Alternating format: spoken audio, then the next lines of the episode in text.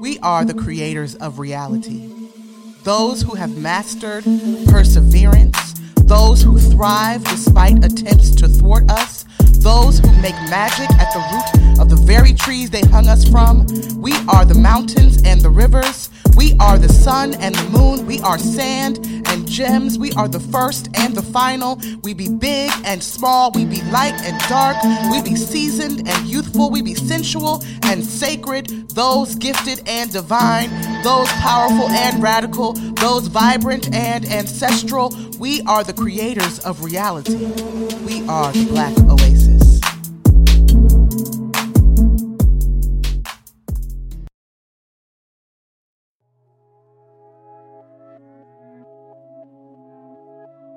Welcome, welcome, welcome to the Black Oasis podcast. I'm your host, Kaya Supreme, and today our special guest is the Alana Bell. Welcome, welcome, welcome, welcome. Thank you, thank you. I am so glad to be here. Appreciate the invite, Kaya. Absolutely. So, today we are going to talk about some self care. We're going to talk about um, artistry, organizing, and just get your perspective and your point of view on and your contribution to the oasis. So, Black Oasis is a metaphor. Um, it's essentially we're trying to create a safe space, a hush harbor of sorts, a place where Black people can come, lay it all down, hammer it out, talk about things that are important for our health and wellness as a people. Um, and so, if you could conceptualize an oasis for black people, what would have to be a part of the oasis? Um, I think for me, what would have to be a part of the oasis is like intentional rest. Mm. Um, I think a lot of times black people are so caught up in just the energy it takes to survive and to thrive on a daily basis that we don't really prioritize rest. We don't really prioritize taking care of ourselves in that way. Um, yeah, I think intentional sleep, intentional, even if it isn't sleep, but just intentional moments of silence, intentional breaks from responsibilities from other people, from your own thoughts, um, I think will create like a much healthier society.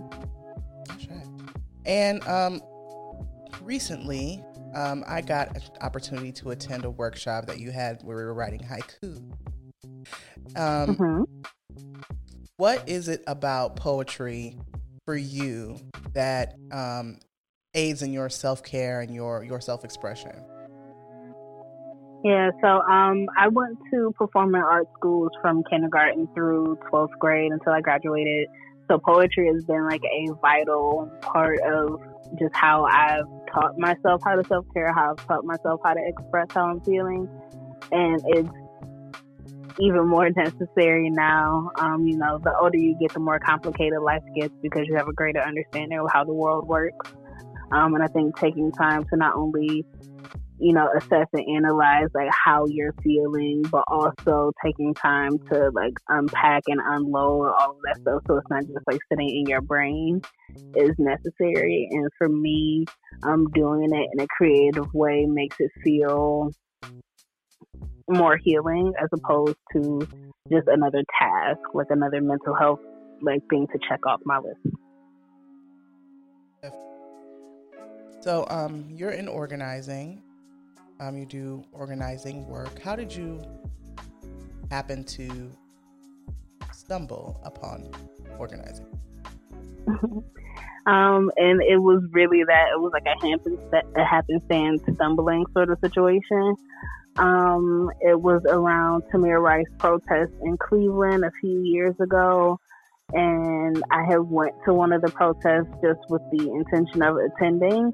Um, and you know, my gut wasn't sitting right with how the people who were facilitating the protests were going. Um, and I was having a conversation with a friend of mine, another black woman, and the conversation that we were having was overheard by elders in the space. Mm-hmm. And then they, it wasn't really a question, they told us. they told us that we needed to take over the protest. So that's kind of what we did. Um, and it was really like this very, very like intense learn as you go sort of test um, to go from never doing any organizing to guiding, you know, almost 3,000 people through downtown Cleveland um, and keeping everybody safe and making sure like nobody got arrested, nobody got hurt, and everybody got to, you know, do what we came to do, but also got to go home. And so from then, it just sort of spiraled and talking to people, learning things, um, getting more experience into what organizing looks like on the ground, as far as like, you know, the whole movement for Black Lives, the Black Lives Matter movement, but also um, in what organizing looks like from a more I guess, formal standpoint. So, like being an organizer for nonprofits who have specific social justice related purposes. So it was like an accident, but it was definitely fake. Yeah. And that brings me to like my next question. Like, what do you think your purpose is? Like, what were you created to do? Um, that is a very good question. Purpose, I think, is a funny. Um, it's a funny thing because it's something that I've been thinking about internally for a long time, and I don't know yet. Um, I think what brings me joy is knowing that we can, if we work collectively, everybody can have the things that they need to be happy and healthy and safe. Um, and also, I think that is my motivation. As far as my purpose, I'm not 100% sure because, you know, like what we like to do isn't always what we are meant to do. Um, and I'm still figuring that out. So I work for you at Care in Action. yes. Shout out to yes. Care in Action. Um, Shout out to Action.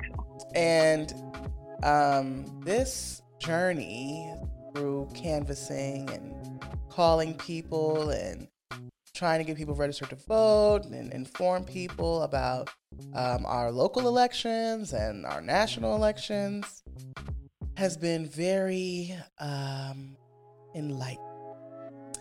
I um, I worked for Care in Action before during the Stacey Abrams campaign, and mm-hmm. um, that's when I realized that Atlanta and Georgia were two totally, totally yeah. different things. Like yeah, yeah. oh man, you're in Atlanta, and it was something you're not. Uh, it was something that I learned like the hard way, both like socially and politically. When I moved down here, I'm like, oh, we move to Atlanta. It's gonna be great. There's gonna be black people everywhere. We're all gonna be happy and thriving and healthy. And then, like as soon as I hit the Georgia border on my drive down here, I was like, well, well, where are we? right. You know, because um, Georgia is very um, Georgia is very conservative. Georgia is very Republican. Georgia is very, you know, capitalist. And Atlanta is capitalist too, but it's much more liberal and democratic leaning and accepting and you know there's a much greater sense of community in atlanta than it is in georgia period and like i really um I don't know. I, I, I don't know if I've been called so many racial slurs before in my life, just going from that season of going door to door. Um, shout out to Lilburn, Georgia. I don't know I've been called like so many names. Like I, it was really a, a shocker for me. And then when we do this work on the phone, we're definitely liable to be be yeah. called some things and and so like even just in organizing work having to um, I just think about protesting, and I think about you know we're being proactive, and I feel like what we do is a form of protest as well. But um, absolutely, how do you? How do we combat? How do we recenter ourselves um, in response to the hatred that's shouted at us on a regular basis? How do you? How do you combat that? Oh, that is a very tough one. Um, because who I am as an individual and who I am as an employee of Care in Action are not the same person. Um, and for me, when it comes to social justice organizing on my own time, um, my patience for like blatant racism, sexism, you know, homophobia, all of that. Like I don't have a lot of time. I don't have a lot of space or energy for it. And so when it comes to addressing people who are being offensive intentionally, um, you know, when they go low, we can play limbo. You know, we can, you know, we can both see how low we can go. Um, but when it comes to how I have to show up at work, it's very much, um, how do I want to say this? How I have to show up at work is very much just, um, you know, water off a duck's back. You know, I have to let everything just sort of roll off because, you know, intrinsically we know none of this is about us as individuals. You don't know me. You can be as upset as you want, but you calling me a nigger is about you. You calling me all kinds of names um, simply because of my race is about you and about your shortcomings and insecurities and your failings because you fumble the white supremacy bag. That's on you. Um, but when it, yeah, so I am more responsible when I'm at work with how I let other people view me um, because I'm not just representing myself, I am representing a whole organization. And while I'm comfortable answering to my actions for myself, I'm not necessarily comfortable putting other people and other institutions at risk in that same way. Mm-hmm. Um, so at work, I let stuff roll off my back.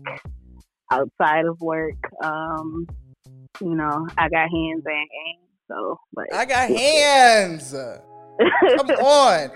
So like, and I just think about that. Like, uh, do you watch Lovecraft Country?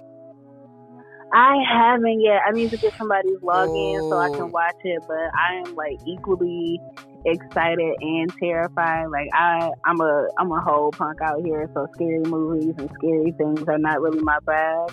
But this whole like Jordan Peele esque like black horror, but we know who the real monsters are kind of thing is so intriguing. Um, and it's also like cathartic in a way to watch these stories play out and watch, you know, what we know to be true be shown on screen in like these creative ways. It's phenomenal. You got to watch it. Um, I'll hook you up. But um, appreciate it. Appreciate it. there is a part um, where one of the characters, Ruby Baptiste, um, t- um, makes a statement about black women being interrupted. And that thing blessed me. And when you were talking about, you know, how we have to govern ourselves accordingly at work versus who we are, you know, naturally in just our bodies as ourselves out in the world, being two different things. But that really is something that I think gets taken for granted and doesn't necessarily get emphasized of how often black people have to um, like respectability politics, like codes, you know, like how often black people have to show up in a particular way to be employed and to stay employed. And some of that can be draining in itself, you know, like some of that can be really hard to mm-hmm. navigate because Absolutely. like all the time I, I just think about myself in, in some in some other space i have like 50 11 jobs so in some other mm-hmm. jobs like you know, and I'm trying to work toward progressing. I'm trying to work toward, um, you know, creating businesses and elevating myself. And I'm in college and, you know, applying mm-hmm. for master's programs. But then I get interrupted on a regular basis, and I have to like shuck and jive in some in some spaces, like, mm-hmm. and um, I really like how you create space though at the same time for us still to to to be ourselves. Like, yeah when we're on, you know, when we're on Google Meets, everyone gets like space is held. Space is held for us yeah. to be uh, freely, authentically ourselves and be honest about like, like, listen, one more person call me and I don't know what's going, I don't know what's going to happen. Like, yeah. And and I really appreciate and value that, you know, um, and how well you balance, you know, that work and real life. Thank you so much. I appreciate it. And I'm glad that you feel like you have that space to be your whole self um, as much as possible at work because it is hard. Like being on the phone and having like systems crashing and lists not working and like people don't know what you're talking about or people know exactly what you're talking about and lying like mm-hmm. all of the things going on is really really frustrating and i know there's a performance that y'all have to do when you're on the phone with motors like you can't respond the way you may want to respond. So like you need a space to get all of that off your chest.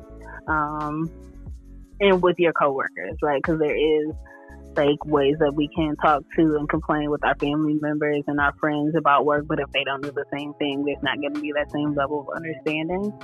Um, but if we are able to have a space where we all do the same thing, we all know what's going on, and we can all like talk about the bullshit and be able to say this is some bullshit, right? Um, without any risk of like penalty or anything like that is necessary. A little, little healthy, little healthy shit talking, a little healthy mess.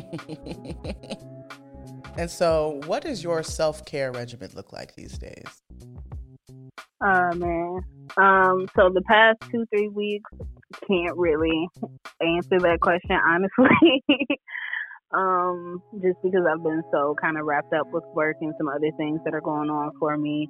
Um, but typically what my self care regimen has looked like as of late. Um, pole classes. I've been taking these pole dance classes that are actually like life, and it is a way for me to just be like completely distracted and like not thinking about work or politics or workshops or whatever.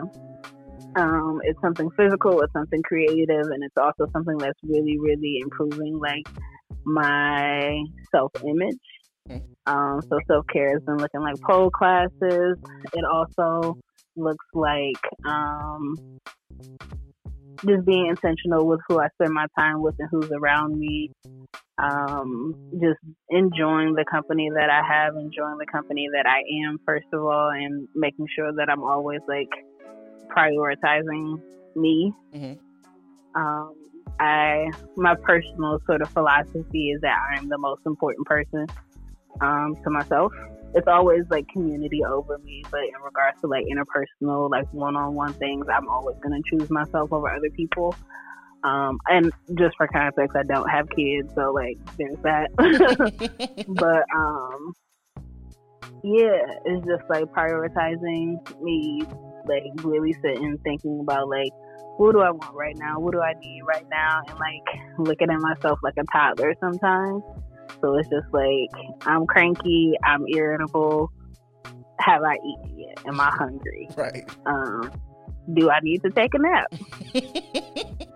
uh, do I need something else right. that'll make me feel better? It's just like really just it's really just this like constant system of checks and balances, figuring out what I want, what I need, taking care of my needs first, and then creating space to detach. So, um, I mentioned the haiku workshop, and it really inspired me to create like some ratchet haikus. I love a ratchet haiku. um, but I'm gonna save that for uh, when we when we post this. But um, okay. but um, do you have any particular style of poetry that you prefer? Um, and so going back to this whole, whole like theme of escapism and un like stepping away. Um, for me, when I write, I often like to write about um, like I like to I like persona pieces. Um, so I like trying to step into somebody else for whatever that moment is or whatever the story is and try to look at things from a different perspective. Um, and I like persona pieces not only because I think they're like incredibly creative and a little bit difficult, but also because it requires research. Mm-hmm. Um, and it requires you to not only be creative, but also for you to be like logical and intentional as well. Um, like one of one of my like it's kind of cringy, but it's also one of my favorite pieces that I've ever written. Um, was a persona piece about Anthony Sowell. Um, and so Anthony Sowell was a serial murderer, serial rapist um, from Cleveland, Ohio. And at the time that I wrote the piece, it was like right when all the stories broke out and right when you know, everybody found out everything that was going on and it, it just like I was going through also going through some emotional things at that time and needed to get away from my own things and step into somebody else's story. So it's like that's like the prime example. But I love, love, love persona pieces.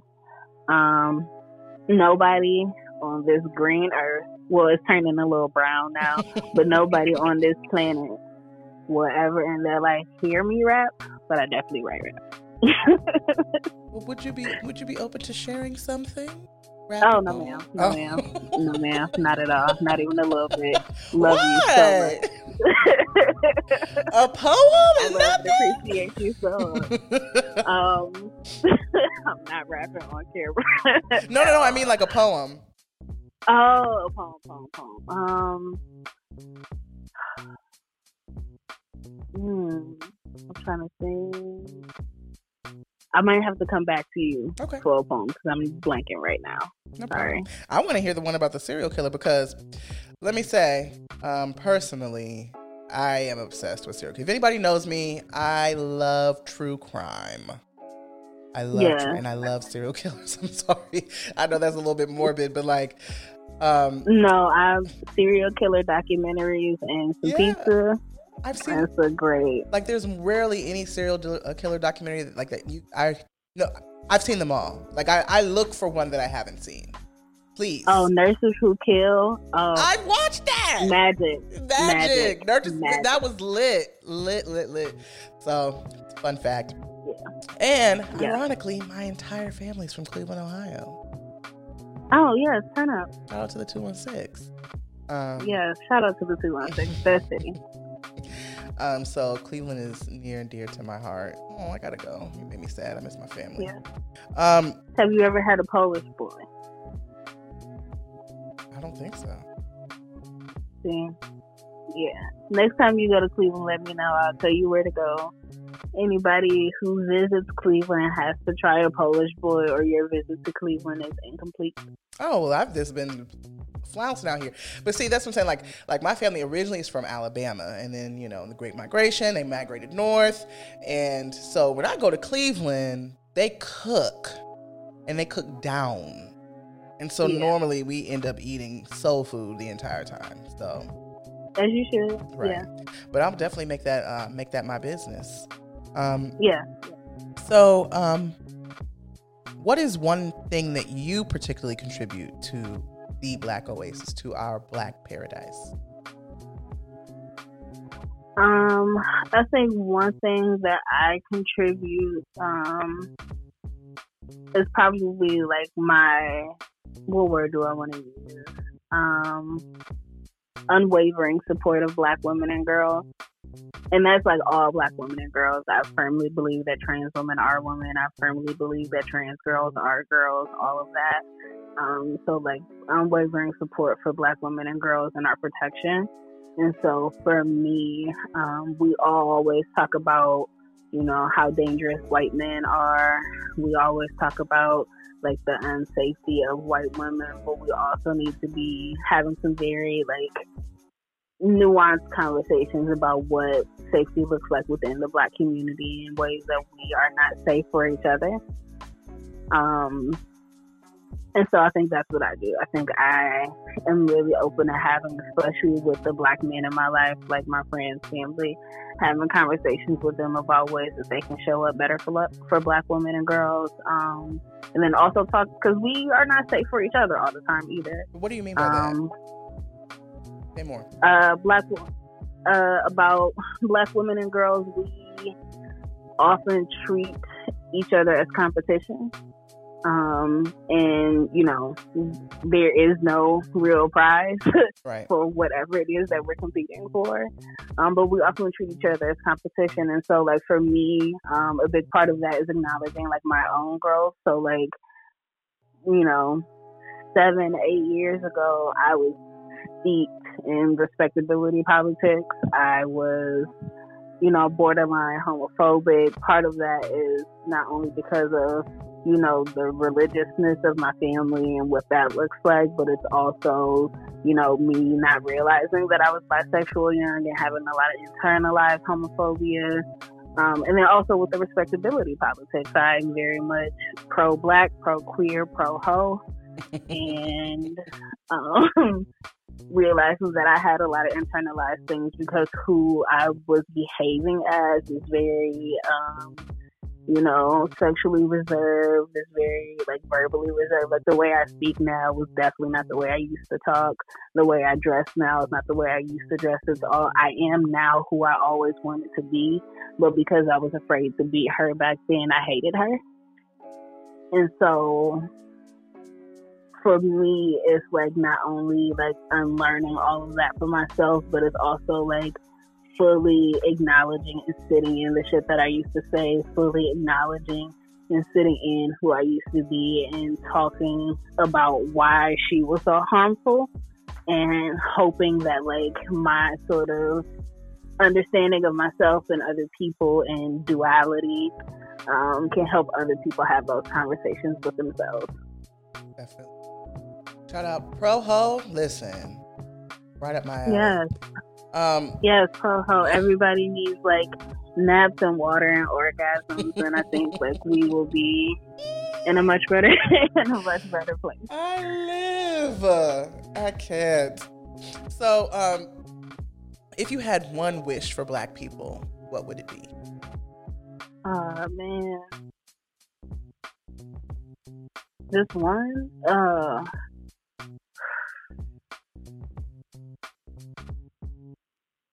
peace. I think one, because um, like freedom, I would say freedom, but freedom looks different for everybody. Um, some people, their freedom is steeped in the oppression of other people, so I can't really say I want freedom for all black people um, because, you know, capitalists, Republicans, hoteps, all of them, right. like their freedom is rooted in our in some of our oppression. So for me, I would say peace. Um, and peace is an internal thing. It's something that does not have anything to do with anybody else. And I think once we are all at peace with ourselves, freedom will come, safety will come, all of those other things that we're grasping for will come once we are settled. And I'll say this, you know, being a dark skinned woman, I feel like I'm not going to compare to anybody else's experience, but it's been a challenge in this country to Ooh, amen. Find myself beautiful, find myself worthy. Um, are there any any desert like places that you've had to matriculate through, that you've had to overcome, um, that you've had to dismantle? Any oppressive, uh, and, and, specifically around complexion? You know, um, anything yeah. that you had to combat? Yeah, absolutely. Oh, you're so pretty for a dark girl. You're so pretty, like all of those mm. things, and it, it's like um so one thing I think is very interesting is like the cultural shift now where like dark skinned girls are like the wave right. and everybody loves melanin and all the hashtags and all the everything. So I think societally we are shifting where um, darker skin is now like becoming the preference. Mm. Um, so I think that is like a weird space to be in as well because it went from being like belittled and dehumanized to now being fetishized, which is also kind of dehumanizing. Mm-hmm. Um, so it's just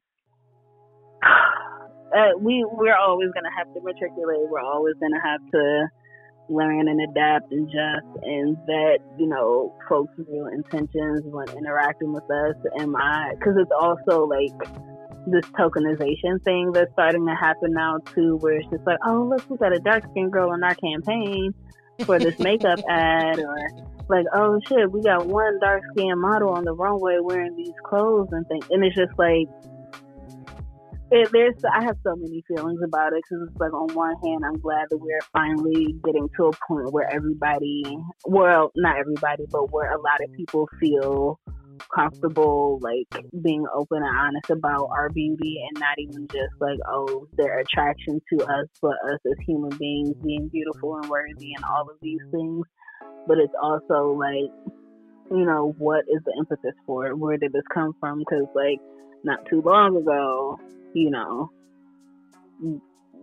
not too long ago, the opinion was very different. The statements that were being made about dark skinned women are different. Um, so, oh, I don't know. I don't know. It's a lot. It's a lot. What I will say is that, like, what word do I want to use? The price, I will say the price for. Mm, no, that's not it either. I'm trying to not say um a lot, so just pause. yeah, I will say, um, as far as like moving through different spaces as a dark skinned woman, I know that I have to in the past, I would have to be more mindful of how I behave. It's like the same way, you know, someone who's much lighter than me can be upset and express that anger. If she's black, there's still going to be this sort of like uneasiness about it, but her being light skinned and upset is going to be far less intimidating than me being upset.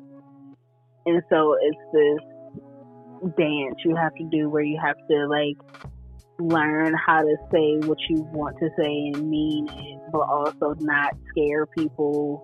And girl, it's exhausting. I'm tired. You know what? That's that, but I just thought about that. That's such, such a good point because I'm like, why, why, why is our rage or hurt or pain so much more unsettling?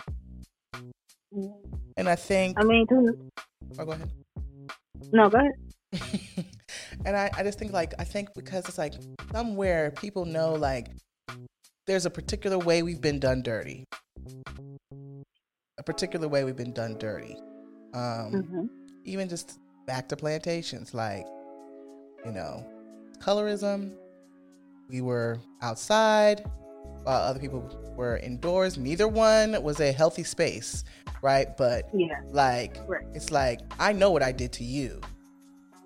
I know where I've placed you. I know how I know how I've kept you. I know how I've abused you. And mm-hmm. you know, your rage is justified, but I don't want to have to endure it. I don't want to have to feel it. I don't want to have to see it. You know, I, am frightened yeah. by it. I'm frightened by the reckoning that would ensue. You know. Yeah. Absolutely, because if you acknowledge my anger is violent in this space, then you know intrinsically you know that all the anger, all the anger that we've had is valid, and there is like yeah, there is this fear that a reckoning is going to happen, and allowing us to have a voice who's allowing you know the ancestors who look like us to have a voice, and they don't want to hear what they have to say. Yeah. You're not ready. Not ready. not ready. But it's gonna happen. Mm. It's happening, Captain. I mean, I'm yeah. not. You know, I think um, just need to create space. Because I mean, yeah. I I don't necessarily, you know, if I do choose to have children, I don't want to pass down any ancestral rage unnecessarily. Because I know that I have inherited some some fire. So much. You know. Yeah. And I would like to do some work in my lifetime to to lighten the load lighten the load for my legacy. Um, yeah, definitely. But it's got to come out. Got to come out. Mm-hmm. Um, mm-hmm. Well, thank you so much. So so so so, very welcome. so much. You are so you dope, Alana. Oh my god. Stop. You are. I mean, like literally, you. you. are magical, and I am so inspired. Like I'm like, okay, well then let me find a pole dance class, you know, because I got boy. Listen, I got you. I got boy. I got. And, come, listen, listen, and you deserve to showcase that body in whatever way you would like. And pole class, I, will give you the information. We can, we might be able to link up okay, at a class so together. It's that, fun. That HBO for the pole dance. Um, oh, definitely. Definitely. But thank you so much. Keep shining. You are such a vibrant light. You are such a blessing. You are powerful, dynamic, beautiful, wise, balanced, mature, healthy, a leader. And I'm just so grateful to know you. So grateful to know you. Thank you so much for blessing this podcast with your presence. And thank you so much. Absolutely. Thank you so much for having me. And like honestly, the only reason you know I'm comfortable accepting all of those compliments is because I'm honestly a reflection of all the Black women around me, including you. Um, you are incredibly decisive, forward thinking, insightful, creative. Your poems are bomb as fuck. I appreciate your energy and your presence every time we have to speak at work. Absolutely. Thank you so much. So, um, thank you all for listening to the Black Oasis podcast. You can follow us on social media at Black Oasis ATL. That's on Instagram and Facebook, and the website www.blackoasis.org. Until next time, stay black, but you don't really have a choice. Okay, love you. Bye.